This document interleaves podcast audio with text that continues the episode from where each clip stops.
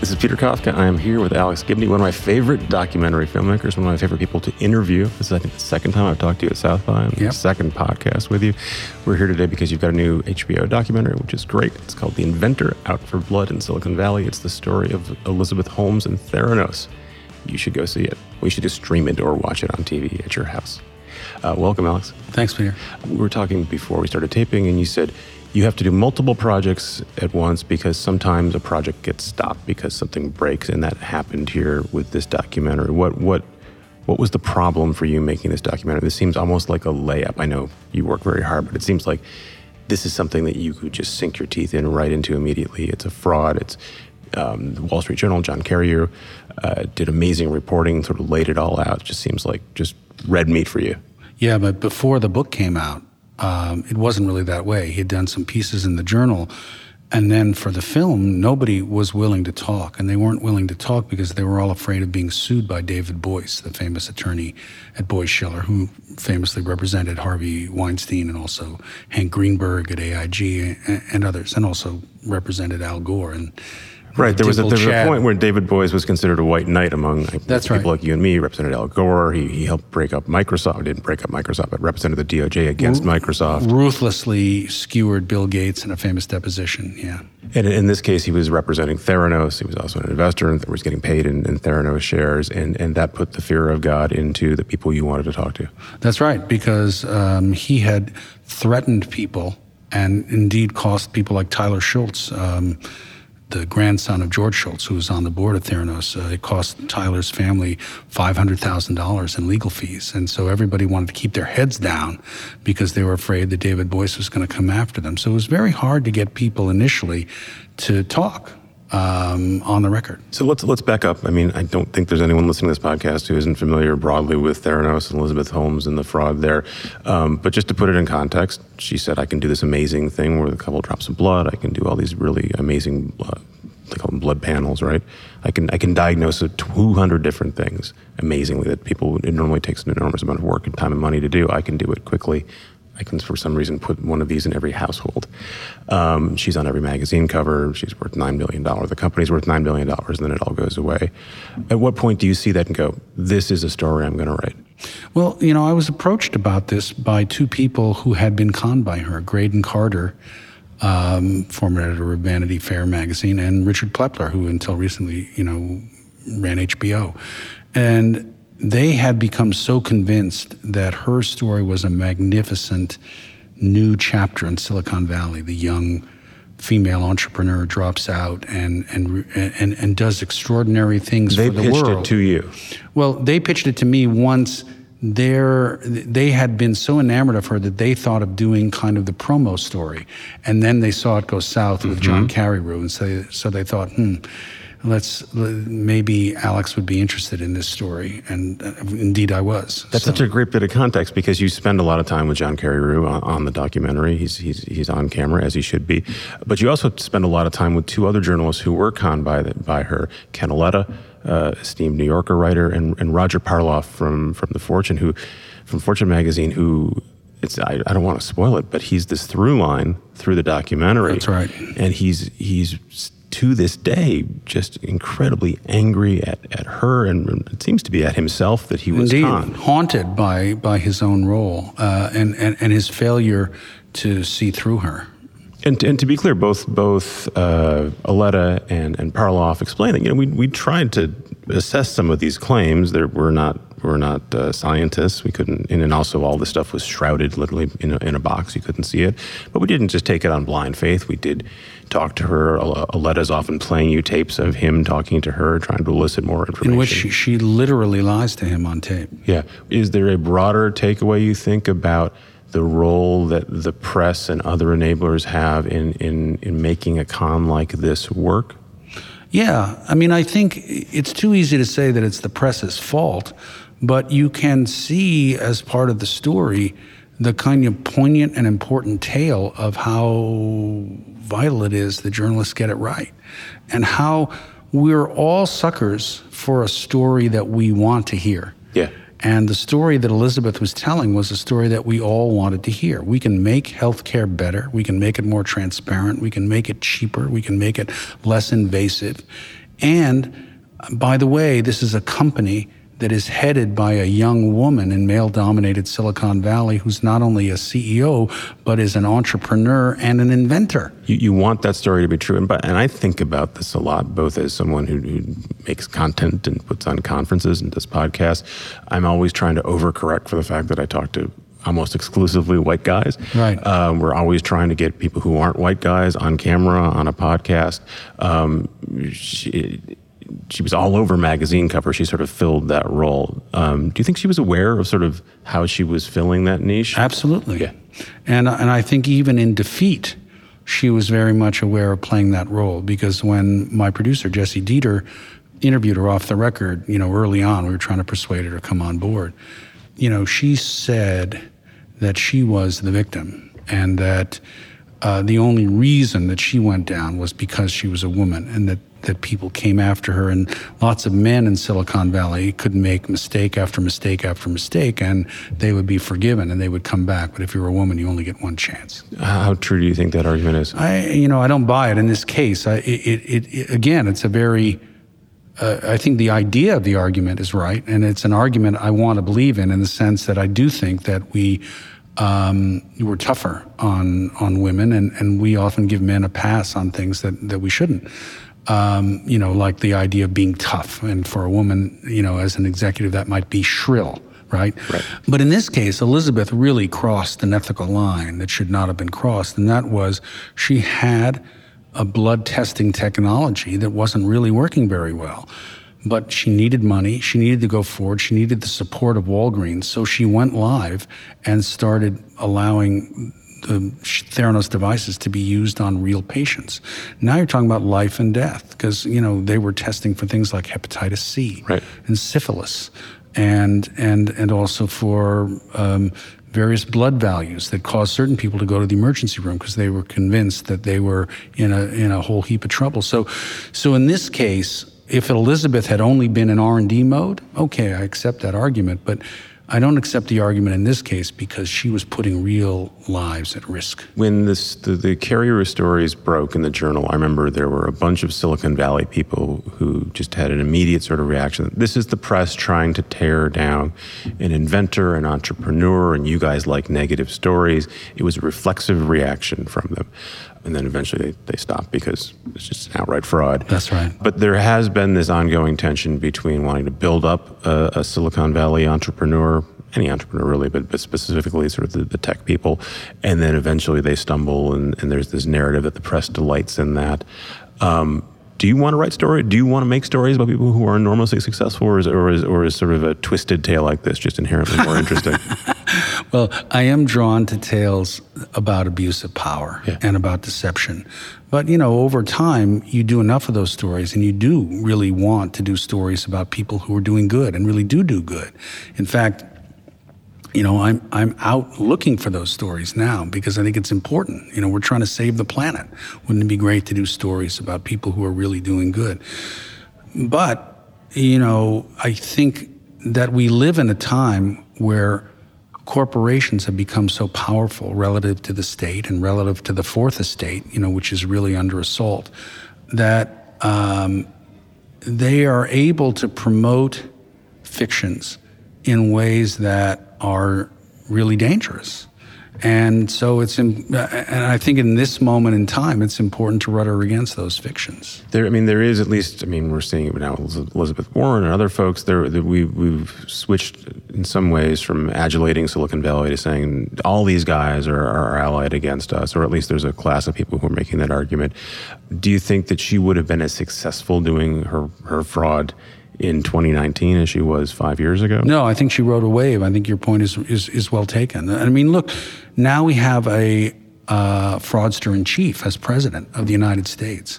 So I think we're we're all a little bit more sensitive to the idea of people who rapaciously tell lies. Or numb to it. Or numb to it, maybe. But I, I think that, you know, we don't accept it on faith that when a, a, a company tells you that um, they do good, that we don't necessarily believe them. One of the other distinctions that the, the Silicon Valley folks made in sort of the first year or so after after she'd been debunked was this: she wasn't really Silicon Valley.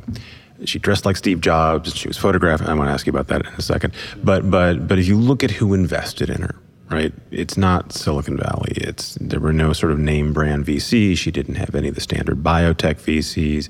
It was rich people like Rupert Murdoch. Um, and then she had a board full of, of generals and Secretary of State Henry Kissinger. Um, she's not she's not one of us. Don't blame us. Yeah, I, I accept that. To some extent, I mean, it is true that a number of savvy um, tech investors did not invest in Elizabeth Holmes. But some, she got some early big names like Larry Ellison yeah. to come on board and give her street cred. Yeah. Um, and the argument there is that Larry, uh, someone like Larry Ellison will make a very early bet. Sure, on make an early bet, and it doesn't matter. It's like going to the track and betting on a fifty. And to sometimes one shot. You bet on your friends, sometimes you bet on your kids' yeah, friends, and sometimes so you bet on. What's a million here or a million there? Yeah. But you know, she she was cleverly able to use that over time to persuade other people to come on board. But I would say that um, the Elizabeth Holmes story does fit rather neatly within the context of American capitalism. And that's one of the reasons that, you know, I to- I chose to tell the Thomas Edison story as part of the um, the Elizabeth Holmes story. You know, he was the original fake it till you make it guy. Yeah, you point this out, that he did do a lot of amazing things, and then he also made up a bunch of stuff. Well, and and, and luckily for him, or luckily for us, you know, you know, when he said he had invented the incandescent light bulb, it really wasn't ready for prime time. It was bullshit, really. And um, but uh, he would fake tests, you yeah. know, to convince people that it was ready. He gave journalists stock in his company, you know, to keep them writing good stories. As and in the Elizabeth Holmes case, it was so important to have journalists yeah. write good stories, right? So he was doing all those things, but at the end of the day, he did make it work. And that made him very different from Elizabeth Holmes. And also, and then there's this nice symmetry, right? Because she names her machine the Edison. Yeah, well, that's what got us onto that to begin yeah. with. That That's why we started to go down that path. Edison, why did she call it Edison? So we started to to investigate and and, and, and learn more about Edison. But interestingly, in terms of the all the parallels with tech, I mean, I think, look, her ethic, fake it till you make it, is baked in to Silicon Valley. So there's an aspect of Elizabeth right. Holmes that's very much mainstream. Uh, move fast, break things, you know, the disruptor, all that stuff. And and she imbued herself with a lot of that ethic. Now, some a lot of Silicon Valley veteran V C firms did not invest in her. All of that is true. Rupert Murdoch invested in her to the tune of one hundred twenty-five yeah. million dollars, without ever looking at an audited financial statement, which I find jaw-dropping. But that also tells you something about investing and capitalism and and and whether or not these things are really rational or based on, on emotion. So she allies herself with Edison and the Edison myth, and then specifically with Steve Jobs. Oh, right? Yeah. She says so over and over, I want this to be like the I. I don't really understand why you'd want a blood testing machine in your home, but that aside, she does the black turtleneck, which I didn't realize until you point out midway through. Um, you've got this amazing footage of her doing these Apple-style documentaries, and they're created by Errol Morris, right. who had did a lot of this work for Apple. It is literally no accident they wanted to emulate that. Uh, she had hired a guy named Patrick O'Neill, who had been at Chiat Day and had been very much on the Apple account. And Patrick kind of masterminded the look of Theranos, yeah. both in terms of outward-facing consumerism, but also in terms of how they were going to design their building, how are they going to design the look, how they're going to design the way they talked about the company, to invent um, the the shape and feel of it from top to bottom. And that was very Jobsian in its way. I mean, Steve was, Jobs was very rigorous in terms of how Apple was presented, how it was designed, so forth and so on. He was a great storyteller and salesman. Interesting, though, the one lesson that Elizabeth never learned from Steve Jobs, which she should have, was how much Steve Jobs ultimately, particularly Steve Jobs two point oh, the, the, yeah. the Steve Jobs who invented the iPhone, learned from failure. You know, out of the failure of Next comes the success of Apple two point oh. And also, he surrounded himself at that time with people like John Rubinstein and um, Avi Tevanian, who was an early investor in Theranos before he mm-hmm. kind of turned against it, and uh, Johnny Ive, people who were willing to tell him no. And she only surrounded herself with yes men. And when people began to tell her no, she would either marginalize them or fire them. I want to talk to you a little bit more about Steve Jobs and, and the mechanics of how you put this together. We're going to take a quick break. Right back. Back here with Alex Gibney. Uh, we were just talking about Steve Jobs, which reminds me that the last time I talked to you in this building, uh, you had a Steve Jobs documentary. It's it's quite a, a critical, cutting look at him. Um, and there are so many parallels between that movie and that story and this one. They're very different stories, sure. but you're still you're, it's a very critical look at, at someone. In this case, that's a full-on fraudster. And you're in the Steve Jobs movie, you're saying, this is a man who did amazing things and is deeply flawed, and I want to focus on those flaws. And then one of the things that I've just really noticed, there's how much footage there is of her. Your Steve Jobs movie is is full of footage of Steve Jobs over his life. You forget how much he was on camera, how much he documented himself. Why do you think she documented herself so copiously? So, it's almost like she made the documentary for you. I know she didn't. Well, she, she made the documentary she wanted me to invest in. Um, and I used it to a different purpose. But um, I think for her, it was as if she imagined, you know, if only there had been a camera in the garage with Woz and Steve Jobs. So now this is my garage, and we're going to film it from start to finish. And so, you know, she hires Patrick and she hires Martin Scholler, this great photographer, to uh, to photograph her, and she hires Errol Morris to do the documentary. Right.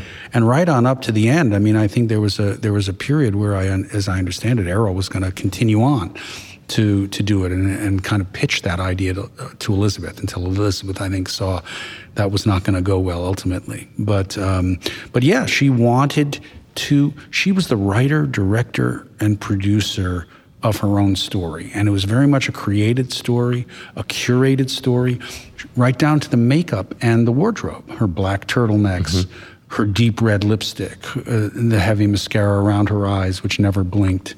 You know, this was a costume for a drama that she was playing out in real time for people in order to be able to give that emotional valence to the story that that is so important to get people to sign up. And one of the other parallels with the Jobs movie and this one is in the Jobs movie, I think the most telling thing is this this deposition.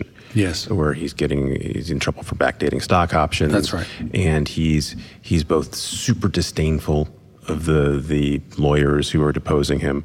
Um, he's incredibly like angry that he has to be has to be sat down in this room and answer questions, and he's also self-pitying. Um, and in and in this movie, you've got this amazing deposition footage as well. How do you think about assembling this sort of stuff when there is so much footage? There, well, there's an interesting thing I want to say about that, which was that H B O, you know, we and then H B O backing us up tried very hard to get a lot of the deposition video. And we did succeed in terms of getting it. And we used a tiny bit of it in yeah. the film, a deposition with George Shultz notably, but also just a little bit of Elizabeth and, and Sonny Balwani sort of kind of taking yeah. a fip or being sworn in. But ultimately we decided in the in the Jobs film, the deposition footage is incredibly revealing of Jobs, as I think he often was. It was the mask revealed yeah. in, in a moment. In this case, we decided ultimately not to include that much of the deposition footage because we thought it was more revealing to show how Elizabeth wanted to be presented, to show her movie so that you could see how she wanted to sell her own story. Right, so over and over you're seeing her the way she wanted to present herself, and then you intercut that with someone like a Tyler Shultz saying, no, this is what was actually going on. Yeah, the, the, the difference between what Tyler, Tyler had a great distinction, he called it the difference between the carpeted world and the tiled world. The tiled world was the world of the lab, where nothing worked, everything was yeah. breaking, and the carpeted world was the executive suite where Elizabeth would hold forth and would convince even Tyler, who knew how badly things were working, working on the tiled world, but he would come up to the carpeted world, and after a ten-minute conversation with Elizabeth, he'd be full of, of dreams and visions of how this was all going to change the world. And then he'd get back down to the tiled world. He's like, no, my God, it couldn't be further from the truth. And his grandfather, George Shultz, I mean, one of the poignant tales in this film is that George Shultz really wouldn't believe his grandson about the nature of the fraud going on inside. And by that time, Elizabeth had gotten so much into his head. I think Uh, in, in, in some ways, this tale is about, the, you know, something I dealt with in the film on Scientology, the prison of belief. You know, you, once you've committed. Once you've committed, it's very hard to walk out of that that cell, uh, even though the door is open. Yeah, And so you've got this, this is footage that she has basically provided for you, not intentionally, the footage you've made of, of interviews with people directly involved. And then you intersperse it with recreations here and there. Right? Sure. Here is a vial falling on the ground. Here is what it looked like when the woman walks out of the office and is and is served with deposition papers that have her temporary address, so it's super creepy. I imagine you do this in many of your movies, but but this movie specifically, since it's about fraud, about recreation, are you at all nervous about inserting footage that is a recreation or a dramatization? Uh, not really. I mean, I, I think that in a way what you're doing is playing with layers of deception. And you're creating what I think are stylized moments that effectively serve as kind of recollections. Yeah. Uh, or in some cases are stylized moments which serve to, in a playful way, show what might have been going on inside the machine that you can't really see. Um, and, and I think there's enough distance there, so it's not like we're trying to fool people, we're trying to put them in the psychological or mental frame of mind of, of, of, of what that moment might have been about. You've mentioned H B O a few times. We mentioned Richard Plepler. You premiered this movie, or there was a big screening and party for this movie literally the night that Richard Plepler said, I'm, I'm leaving H B O. What will that mean for you going forward, working with H B O or not working with H B O? He was a champion of your work. Uh, hard to say. I mean, you know, I've talked to Casey Bloys and and uh, and all the regular folks I normally deal with at H B O, and they all say, you know, we're we're bullish on yeah. telling these stories in the future, so let's keep pushing. So great. I, I, I mourn the passing of Richard. I mean, I think he was a unique individual in terms of his ability to both really invest in understanding the territory that particularly a documentarian was getting into, and, and to really grapple with the content, and also to support and promote, you know, the creators at the channel, and and also to be a kind of skillful impresario, which is important. You know, as much as we're talking about the fraud with Elizabeth Holmes and, and you know, how promotion or over-promoting can take you into a, an area of deception and lies. He can put on a show. He can put on a show, and a show is good. I mean, you got to get people to pay attention. You know, we're we're all kind of in an A D D world where, you know, we're bombarded twenty-four seven with Instagram and Facebook and Twitter and the nightly news and uh, and updates on the New York Times every ten minutes. So you have to find a way to call, you know, people out and say, it's important to pay attention right yeah, now. And he was very good at working with people like me and the press in general, right? Yeah. He, he was he was gracious and, and knew how to sort of give us things that we needed and were useful. Right. Um, there's plenty of people who know how to do that. I, I'm just... all the, all the, all, and maybe this is why, but all the stories that came out immediately after we left said he was special and different, um, and he was the special juice that sort of made H B O go, and the A T and T guys, the telco guys that bought this don't get it. The A T and T guys, if you talk to him, said, he's really good at what, doing what he did, but... We're we doing can, something we different can, now. And, and also, he's not the only person who can talk to talent. Right. It's technically possible, right? Yeah, sure. I mean, you know... Um, you've worked. And, you've worked with lots of other people. Sure, and and there were other talented executives. I'm just, uh, you know, Richard was particularly talented, and you, you know, at some point along the way, I mean, the way I have a small company, you know, we're doing a bunch of projects, some of which I'm involved in, some of which I'm not. But I mean, the, one of the things that we try to promote at our company is that we're not doing something for the corporation. The corporation is there to celebrate the talents of a bunch of people, you know, so we're investing in the people. We're not f- trying to jam fit the people into some kind of rigid corporate philosophy. So you'll certainly, I assume, keep working with H B O sure. if, if they make yeah, a deal for absolutely. You. And like I said, I mean, I know Casey is a very um, creative and, and intelligent guy yeah. who's done a lot of great work. And the the two women, you know, I, I, I mourned the passing too of Sheila Nevins. Uh, she decided, you know, she re- she retired a number of uh, years ago, a couple years ago, I guess. But I know Nancy Abraham and Lisa Heller at H B O. They're great, uh, you know, very savvy uh, executives who really know what they're doing.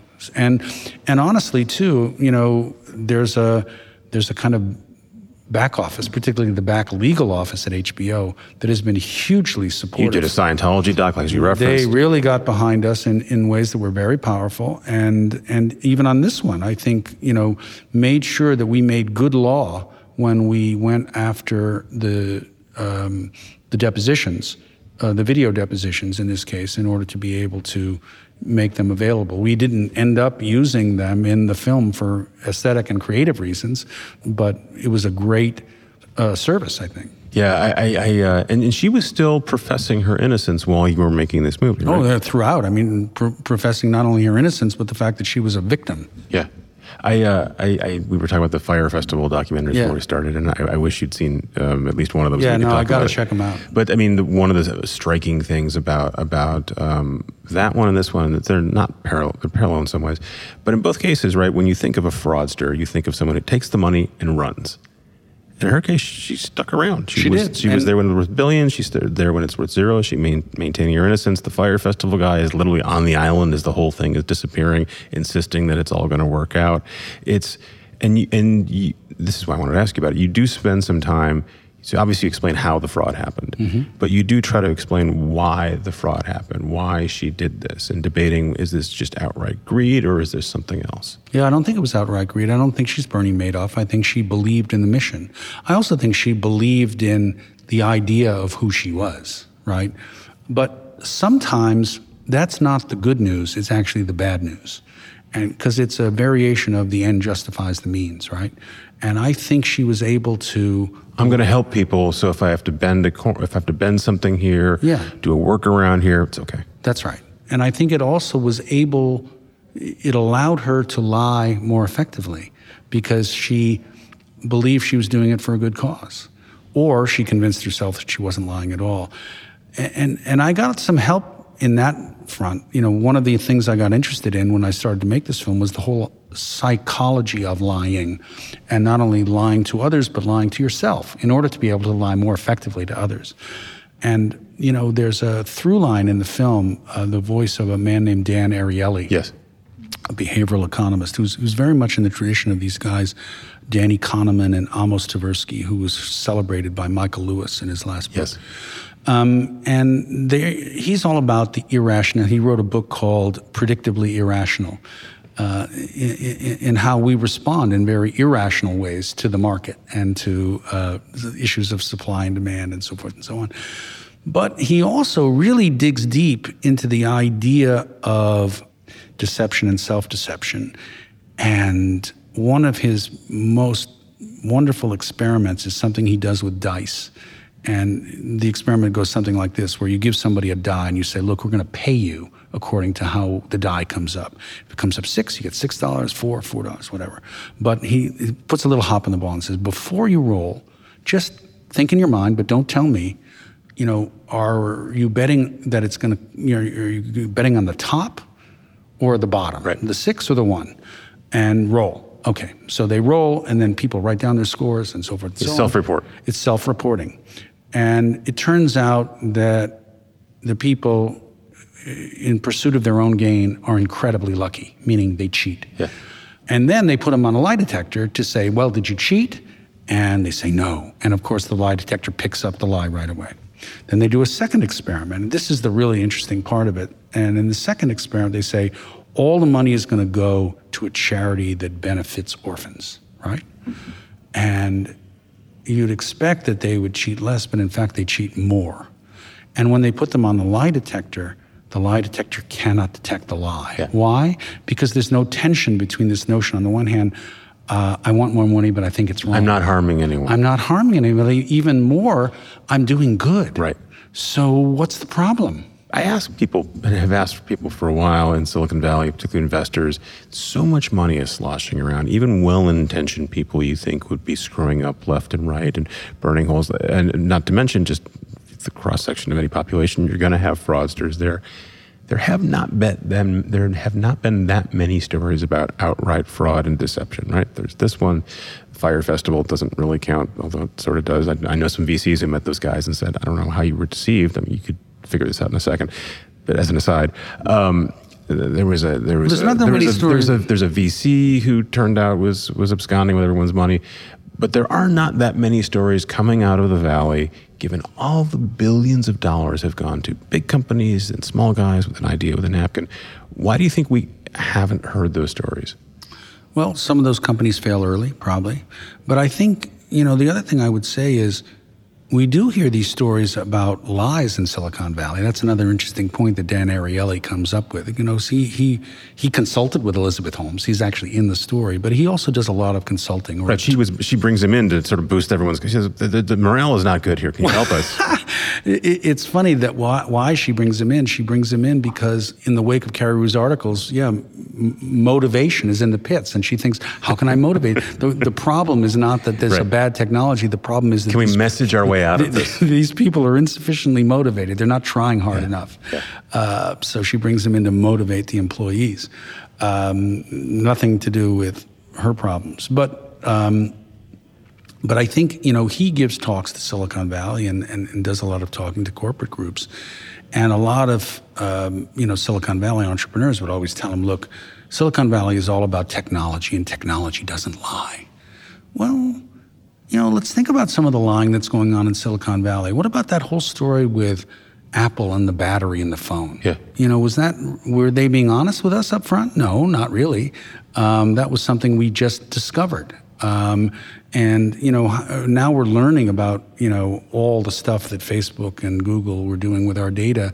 So, you know, it's not fraud, but it's a kind of um, lying that I think tech companies feel they're entitled to do because they're doing good. It seems like you could do nothing but Silicon Valley docs now for, for a while. What are you working on well, next? Well, look, I think the Silicon Valley is where a lot of the power is, but I, I'm, you know, I'm I'm exploring some other stuff. I uh, there's a film I've uh, I've just done on a completely different topic about a, a conflict between Russia's richest man and Vladimir Putin, as a way of looking at how Russia works. Oh, that seems like an easy, low-stakes thing for you to go exactly. report. I can't wait to see that. I remember, uh, at one point you said you were going to do a, uh, an actual feature film yeah, for Amazon. Is that still a, going? There's a couple of things. I mean, I've, I've of course, I've done some dramas. I, I did this series called The Looming Tower mm-hmm. with Larry, Larry Wright, and I directed. That was on Hulu, right? It was on Hulu, and then um, I did an episode of Billions, which was really kind of fun. Which yeah. one was that? It was the se- season two, I believe, and it was the it was the one about the high-stakes poker game. That was great. Yeah. That was great. Um, I'm going to go back and rewatch it. Yeah. And so um, there are a couple of features that I'm interested in doing and also some other um, dramatic series that uh, we're developing that, that I think could be good. It's fun to inhabit that world. I, I'm not I'm not one who's like, oh, now I can jump to drama and I won't have to do documentaries anymore. I love doing documentaries. But, but there's there are things sometimes you can do in drama that you can't do in docs and vice versa. I will watch anything you make, and especially, I love Billions. I'm going to go back and rewatch that episode. Alex, thanks for your time. Thanks so much. Thanks again to Alex Gibney for chatting with me. Um, I like talking to Alex Gibney. It's one of the perks of this job. I get to talk to cool people like Alex. Uh, also cool is Kristen Cabrera, who came in and recorded that for us at South by in a kind of difficult room to record in. So thank you, Kristen. You rock. And also thanks to Joel Robbie, who edited that show to make it sound even better. Thanks to you guys for listening. We love that you listen. Please tell someone else about the show. Thank you. Thanks to our sponsors. Thanks to Cadence thirteen and Vox Media, who bring those sponsors to you. More thanks for Golda Arthur and Eric Johnson, who produced this show. And I'm going to thank you guys again. I really like making these podcasts, and I like that you like listening to them. See you next week.